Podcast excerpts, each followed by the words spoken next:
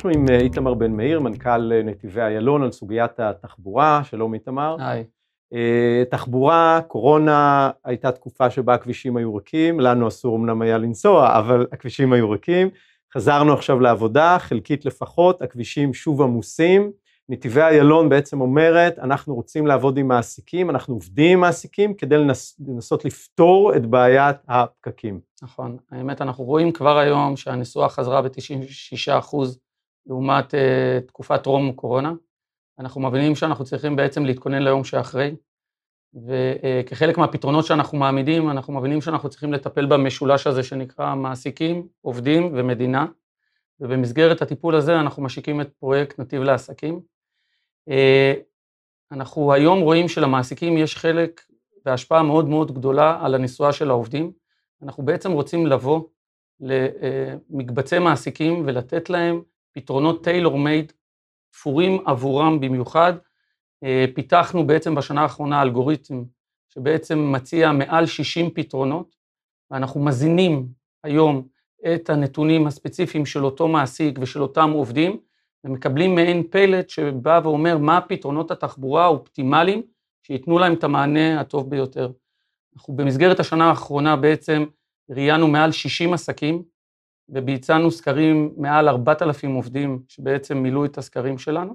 והיום אנחנו חושבים, אחרי שלמדנו את זה לעומק, שיש לנו מעל 60 פתרונות שבאמת יודעים לתת מענה אופטימלי לעובדים ולמעסיקים. כלומר, המעסיק אה, מזין את אה, נתוני העובדים שלו, כמובן בהתאם לאופי הפעילות שלו והיכן שהוא נמצא, וניתן לבנות כאן חלופות שהן בעצם חלופות לרכב הפרטי, נכון, לקונספציה שבה נכון. או שאתה כמעסיק נותן תחבורה ציבורית, או כמובן ההטבה האולטימטיבית, רכב אה, צמוד. נכון, כן? תראה, עולם התחבורה משתנה לנגד עינינו. זה כבר לא אותו עולם שאנחנו לוקחים את הרכב בבוקר, נוסעים לעבודה וחוזרים אחר הצהריים.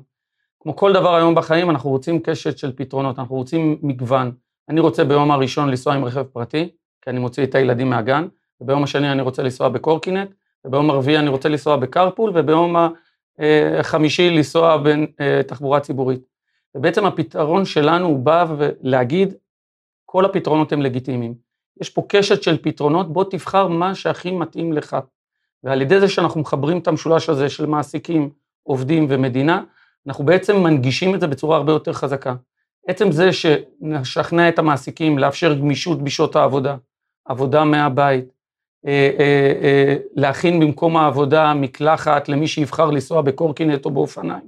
בעצם אנחנו מאפשרים לעובדים לבחור את הפתרון המתאים ביותר עבורם. זה בסדר לנסוע גם ברכב פרטי, אבל אנחנו רוצים להפחית את השימוש ברכב הפרטי. וזה על ידי כך שנייצר אלטרנטיבות אמיתיות, שבעצם הבן אדם יראה לנגד עיניו מה האלטרנטיבות, והוא יבחר מרצונו החופשי אלטר, אלטרנטיבה שונה מהרכב הפרטי. אני חושב שאנחנו כבר רואים עובדים צעירים, שומעים את זה אני חושב בהייטק, שכבר לא כל כך מתלהבים, נכון. כמו אולי הדור שלנו, נכון. מהרכב הצמוד. נכון.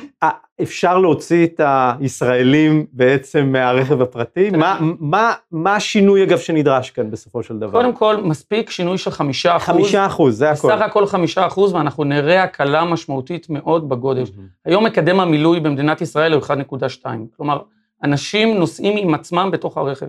מספיק שנגיע לאזורים של 1.5, 1.7, ואנחנו נראה הקלה מאוד מאוד משמעותית בבעיית הגודש שלנו.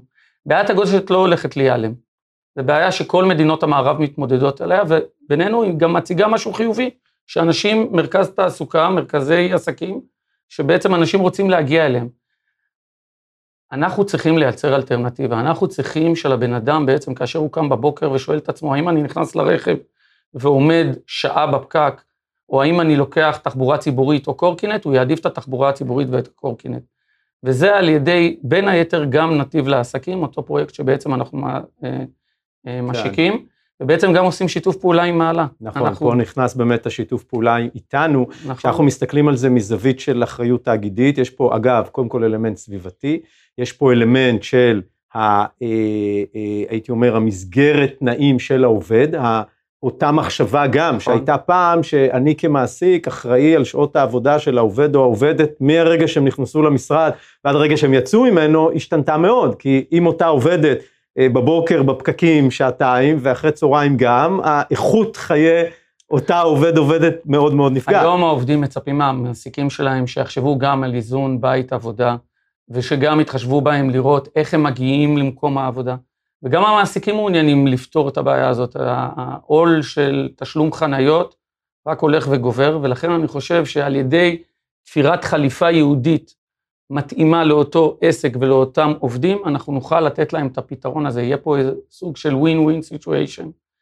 אני חושב שהשיתוף פעולה שלנו ביחד עם מעלה, שבשנת 2020 הכנסנו את זה כשאלת בונוס, ובשנת 2021 זה ייכנס כפרק משמעותי עם ניקוד, מעלה את זה לתודעה של המעסיקים ושל העובדים, ולכן נכון. זה חשוב.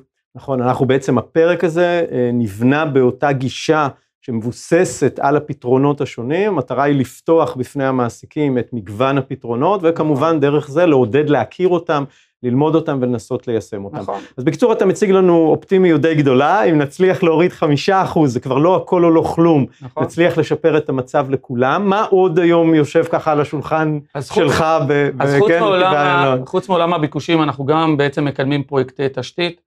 אנחנו מקדמים את פרויקט הנתיבים המהירים, שבמסגרתו הקונספט הוא בעצם להקים שני חניוני ענק בפאתי המטרופולין, אחד בראשון לציון והשני בשפיים, ואנשים יבואו, יחנו את הרכב הפרטי, ויעלו על שאטל חשמלי לתוך מרכזי התעסוקה בחינם, בנתיב ייעודי להם.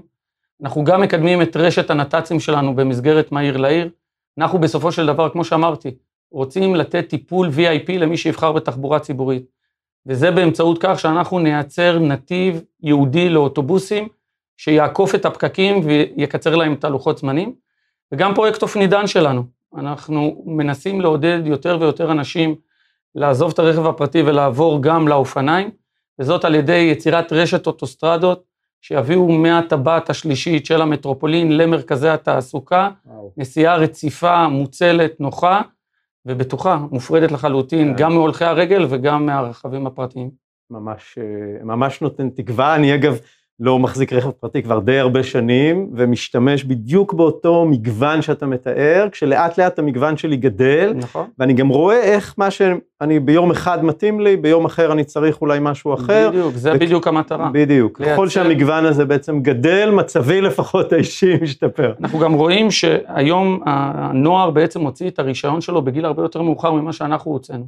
וזה מראה שהוא כן פתוח לשינוי, זה כן אם אנחנו נצליח לייצר לציבור את אותן אלטרנטיבות ואותו קשת פתרונות, אנחנו נראה שהוא יבחר בזה. כן, זה פעם אגב, גם פה היה מקובל הרי להטיף ולהגיד, תעזבו את הרכב, בואו בכל זאת נחזק תחבורה ציבורית, היום אתה בעצם מדבר על נוחות, על מגוון, אנחנו לא באים להטיף. על סגנון שרוצה, חיים. מי שרוצה להמשיך לבחור ברכב הפרטי, והוא מבין את המחיר שהוא יצטרך לשאת ולהמשיך לעמוד בפקקים, זה בחירתו. אני רוצה לייצר לו אלטרנטיבה, ואני מאמין שאם אנחנו נייצר אלטרנטיבה אמיתית, הוא באמת יבחר בה. כן.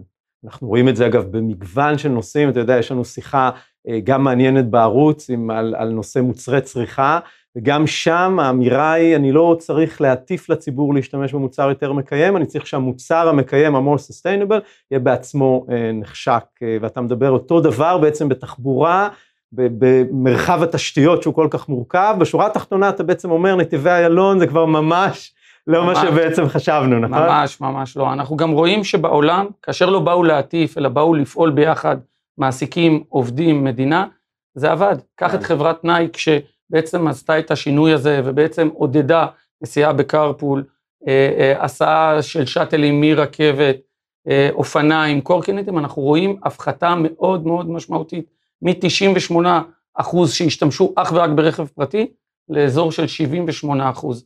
זה ירידה מטורפת, ואם כן. אנחנו נצליח לחולל את השינוי הזה גם אצלנו, אנחנו נראה הקלה מאוד מאוד משמעותית. מעודד מאוד. אז אתה מציג לנו בסך הכל תמונה אופטימית לפוסט קורונה, נכון. שבה בהדרגה אנחנו ננסה להתמודד עם בעיית הפקקים. המעסיקים, יש פה תפקיד קריטי כסוכנים, בעצם בדיוק. כמתווכים, בדיוק. בין הפתרונות לבין העובדים. נכון. ויש לנו פה את האתגר הגדול של שינוי הרגלים, שגם פה אגב, זה, זה מרתק לראות חברת תשתית, פעם היינו הרי בגישה שאומרת, יש עומס בכביש, נרחיב את הכביש. היום אתה כבר בעצם אומר, התמונה השתנתה לחלוטין. אם רוצים לטפל בבעיית הגודש, שהיא באמת בעיה סבוכה, צריך לטפל בה גם בתחום ההיצע, יותר נת"צים, יותר שבילי אופניים, כן. אבל גם בתחום הביקושים. כן. אנחנו צריכים בעצם לגשת לפרט ובעצם לשנות, להשפיע על קבלת ההחלטות שלו. וזה עולם מרתק. נהדר. כלכלה התנהגותית וכולי. נהדר. אז ביחד, ועם המעסיקים אנחנו בעצם נצליח ליצור כאן למעשה את השינוי. איתמר בן מאיר, תודה רבה. תודה לך.